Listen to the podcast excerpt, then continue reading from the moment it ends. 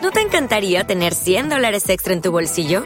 Haz que un experto bilingüe de TurboTax declare tus impuestos para el 31 de marzo y obtén 100 dólares de vuelta al instante.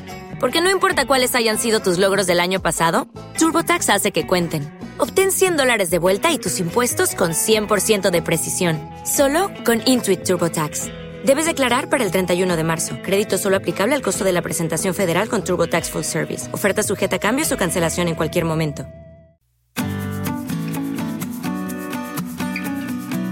Estás escuchando un podcast de la Academia de Cine.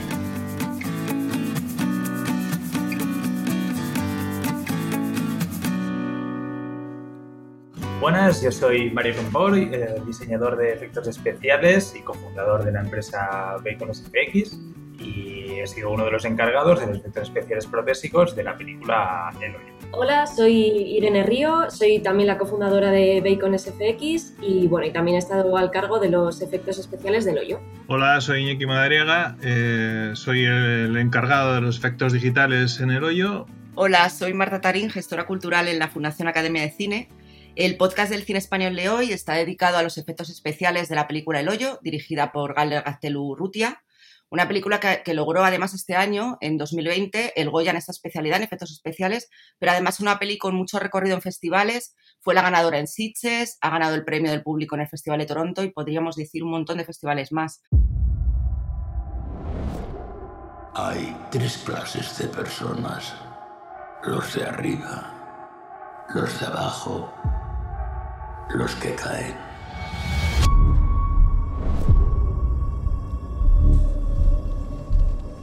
El hoyo. Sí, el hoyo. ¿Y usted sabe en qué consiste esto del hoyo? Obvio. Comer. ¿Qué vamos a comer?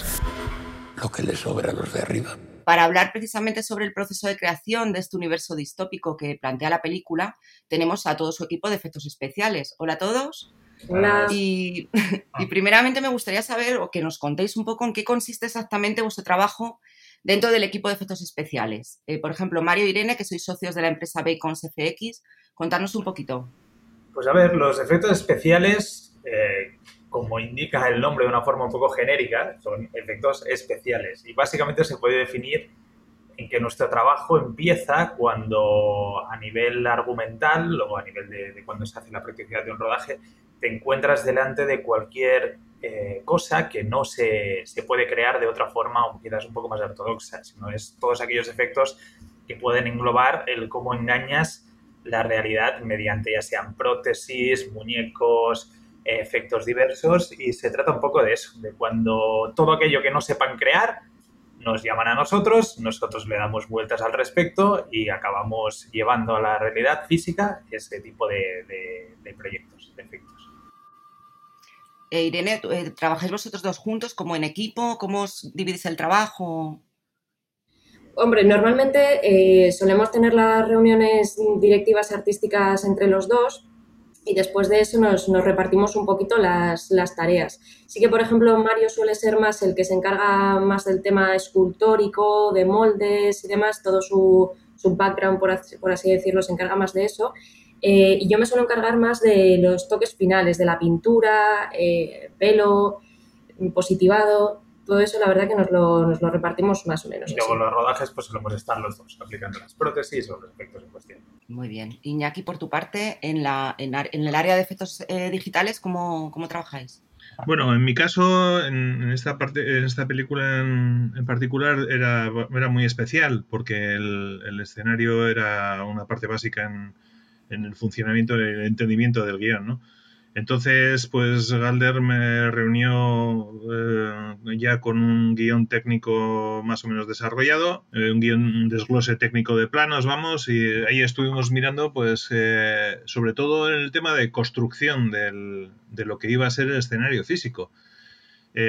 Pues me dieron una serie de medidas, hice una simulación de cómo sería la estructura, estuvimos colocando cámaras virtuales para ver los tiros de cámara por ejemplo, para estar en el piso superior y que en el piso inferior no, no se viera la planta completa para dar cierto grado de, pues, eh, inquietud o de, digamos, privacidad de los que están más abajo, ¿no? sino que solo se viera parcialmente.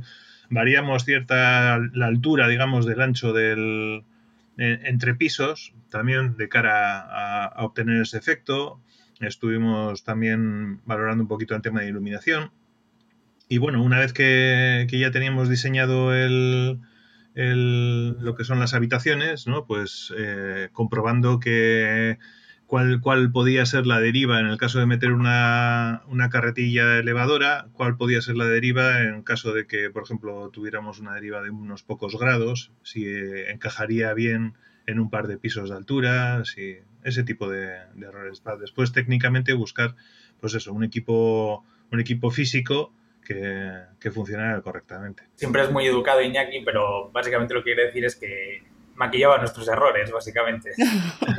No, bueno, eso, eso vendrá después. El, comienzo, digamos, de, todo esto es, eh, para mí fue ese, ¿no? El, coger, hacer una, una, serie de simulaciones y, bueno, pues con esas simulaciones después llevarlo, que los carpinteros y, todos los que montaron aquella terrible estructura, eh, pues que una estructura de 12, 13 metros de altura, vamos, o sea, una carretilla en medio elevadora, eso, para mí, digamos, también es, es su, es, lo que tiene esta película que, que, la hace también grande, ¿no? Y bueno, eh, una vez que, que, ya estuvo construida, pues me pasé por, por, el, por la construcción, tomé una serie de fotos de referencia y en base a esas fotos, pues eh, digamos, rehice el modelo que tenía hecho para adaptarlo al, al modelo físico. Es decir, que la, fase de preproducción, digamos que es la, tarea, digamos, casi más importante al, principio, ¿no? En este caso, eh, para mí sí. Sí, para vosotros, Mario e Irene. Sí, sí, al final la, preproducción eh, ocurren bastantes cosas en el sentido de que al ser una película con un presupuesto relativamente módico, pues claro, eso hace que los efectos se tengan que pensar realmente bien. Porque tú cuando tienes un cheque en blanco, digamos, para hacer lo que quieras, puedes permitirte el lujo de hacer aparecer cuantos efectos sean necesarios, que se puedan grabar en prácticamente 360 grados sin problema, pero cuando se cuenta con un presupuesto más ajustado, pues tienes que saber muy bien exactamente qué es lo que vas a ver en la pantalla, cómo se va a ver, para que esos efectos estén milimetrados y puedas sacarle el mayor partido posible a, unos efectos que en sí eh, quizás su rango económico sería más bajo de lo que acabamos viendo en pantalla. Claro. Entonces, claro, eso requiere muchísima inteligencia, pensar mucho. Eh, por ejemplo, en la película salen multitud de cuerpos eh, tirados por ahí, desmembrados, pero nosotros en realidad físicamente solamente teníamos dos cuerpos, uno de un hombre y uno de una mujer. Y el cómo tienes que idear que esos cuerpos se puedan desmontar para que en una escena aparezcan sin un brazo, en otra sin una cabeza, en otra que lo puedas tirar desde un cuarto piso y un tercero y no, y no se te desescalabre todo el muñeco entero pues requiere, de bastante, bastante inteligencia y, creatividad. Realmente en, nuestro mayor reto en la preproducción quizá fue ese, fue que teníamos que hacer eh, X efectos especiales sin comprometer la calidad, pero realmente ajustándonos a un presupuesto X. Entonces eh, fue, fue, un, fue bastante tema de creatividad, inteligencia y saber eh, cómo hacer la estrategia para que saliera todo, todo bien. Claro. Bueno, en concreto vosotros, eh, ¿qué, efectos, o sea, ¿qué, qué, hicisteis exactamente en la parte de protésicos? A los rostros, cuéntanos un poco. Tendríamos desde todo lo que es la, casquería, que podéis ver en la, película, eh, pues todo el tema de cuerpos, también los personajes estaban divididos en fases, porque como era una película que iba increciendo, digamos, la cantidad de golpes que recibían los actores, los moratones, las heridas, los cortes, las armas también. Eh, todo esto pues tenía que dividirse en fases, de que había fase 1, fase 2, fase 3, dependiendo de la gravedad que tuviera. Como decía, ahí viene también las armas. Eso es, las armas al final, cuando se pegan eh, de leches los, los, actores, se tienen que pegar de verdad para que parezca que sea de verdad, pero claro, se tienen que intentar hacer el, menor daño posible. Entonces, bueno, todo tema de cuchillos, el Samurai Plus era, era una réplica, eh, la, bueno, la katana, el, palo de hierro de la cama también era, era una réplica, los comestibles, la, escena donde sale Miharu masticando un trozo de carne eh, putrefacto del pobre hombre, eh, eso también, también era, era cosa nuestra. El perrito que sale debajo de la cama con mm. todo destrozado también.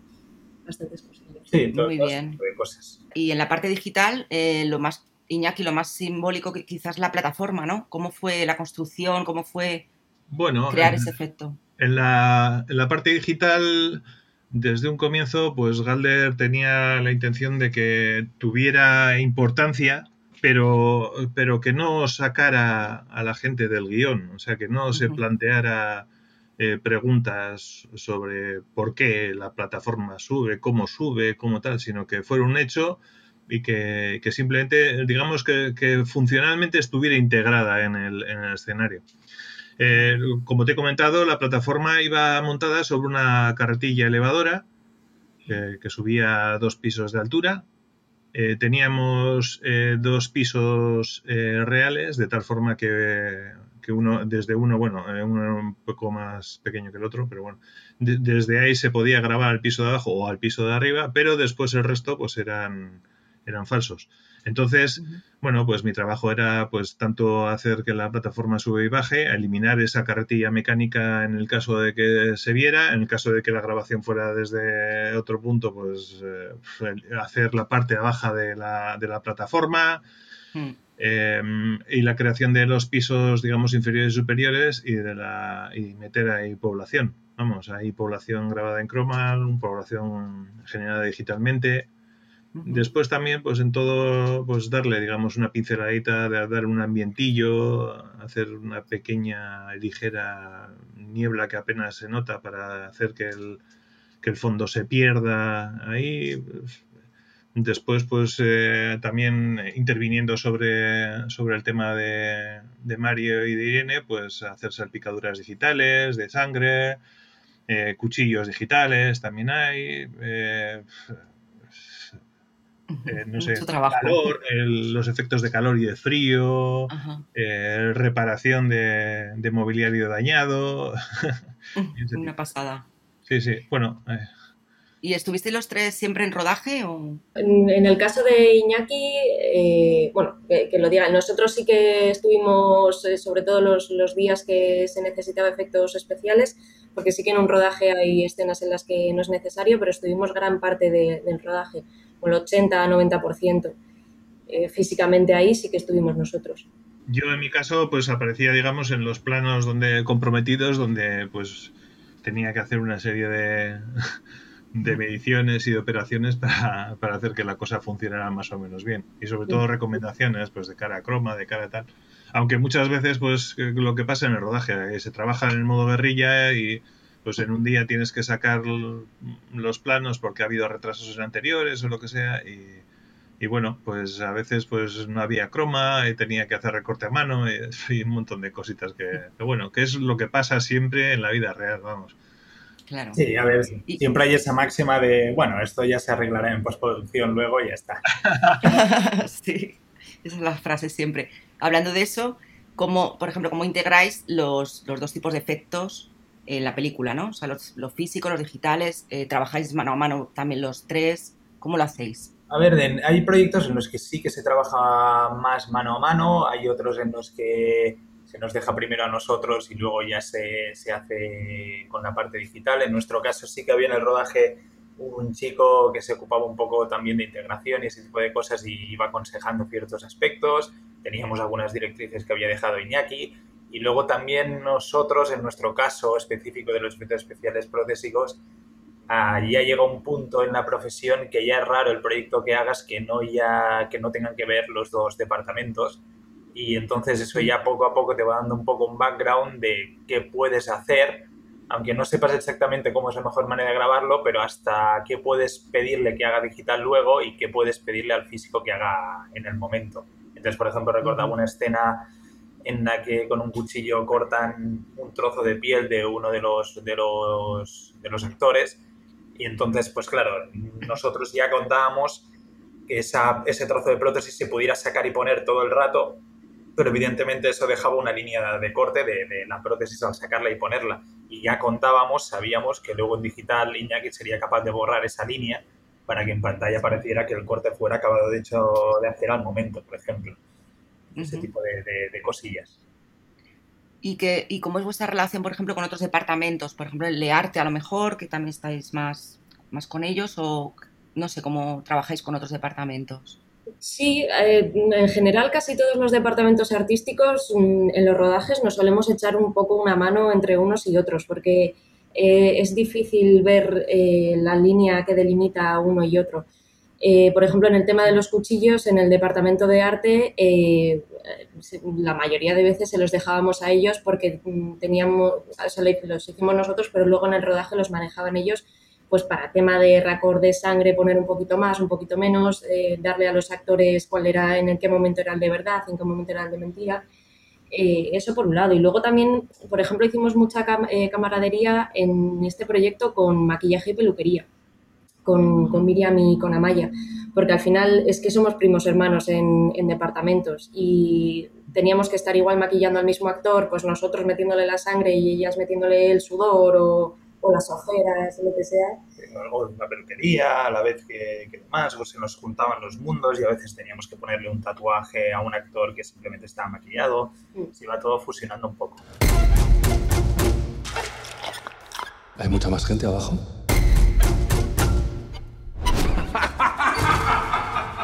Dentro de poco habrá menos.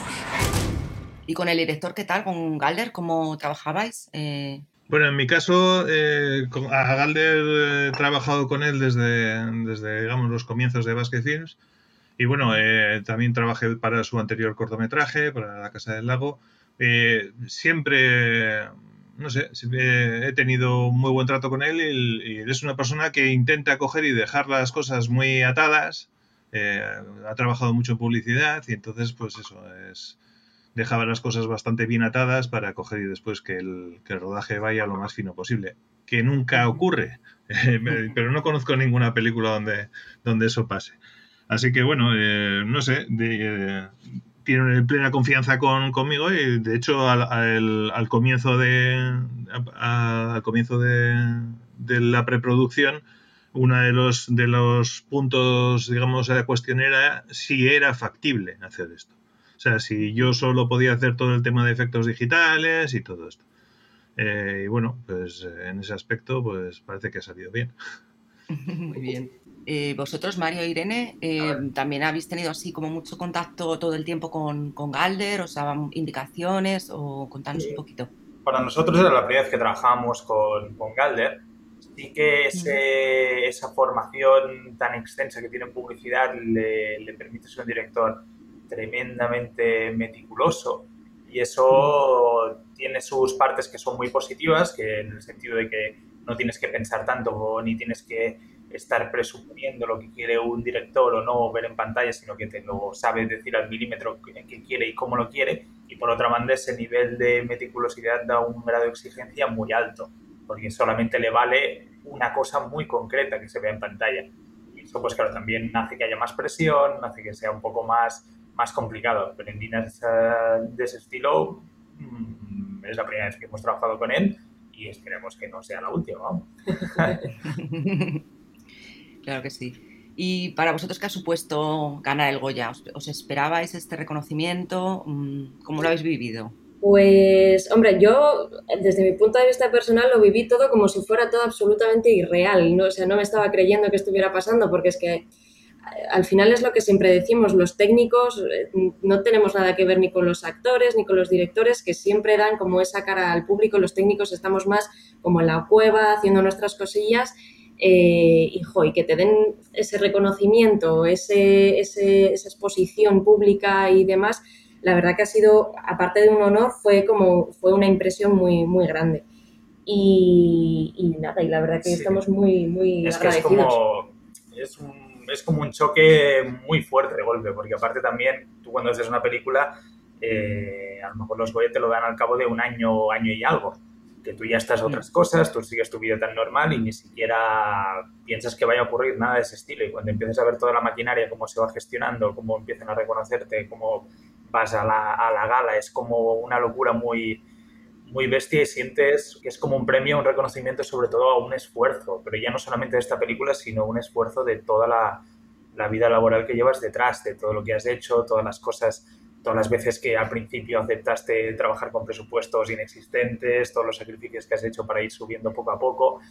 eh, y notas que todo eso se culmina en un, en un gran reconocimiento. Sí que en esta vez es un poco agridulce porque ha parecido que no nos ha dado tiempo a poderlo disfrutar bien porque fue prácticamente ganarlo y al mes y algo y empezó todo el tema de la pandemia y se ha quedado todo como muy parado porque estábamos empezando a tener cada vez más proyectos, eh, más exposición, entrevistas y todo de golpe se cortó en, en, en, seco. Pero por otra parte también tenemos que dar gracias de que si llega a ser un mes antes, pues a lo mejor el Goya nos lo tiene que llevar un repartidor de Amazon a casa y ya está.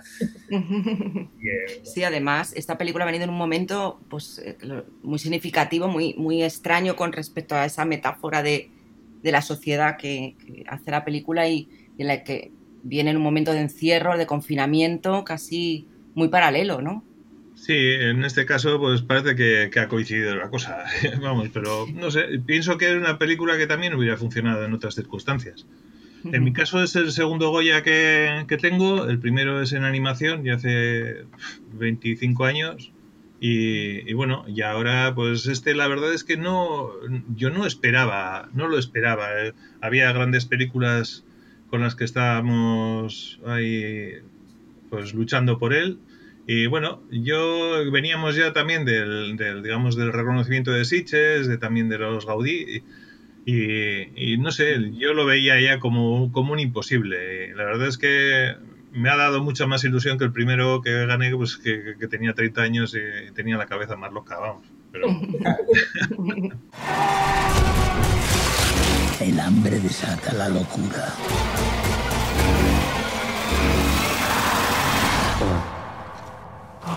Tiene buen corazón. No creo que sobreviva usted mucho tiempo. Y ya por último, ¿en qué proyecto estáis ahora cada uno? Pues yo estoy, ah, yo estoy ahora en, en, un proyecto de animación, en una película de animación 3D, haciendo iluminaciones, texturas, demás, vamos. Eh, y pendiente del, del, próximo proyecto de Galler.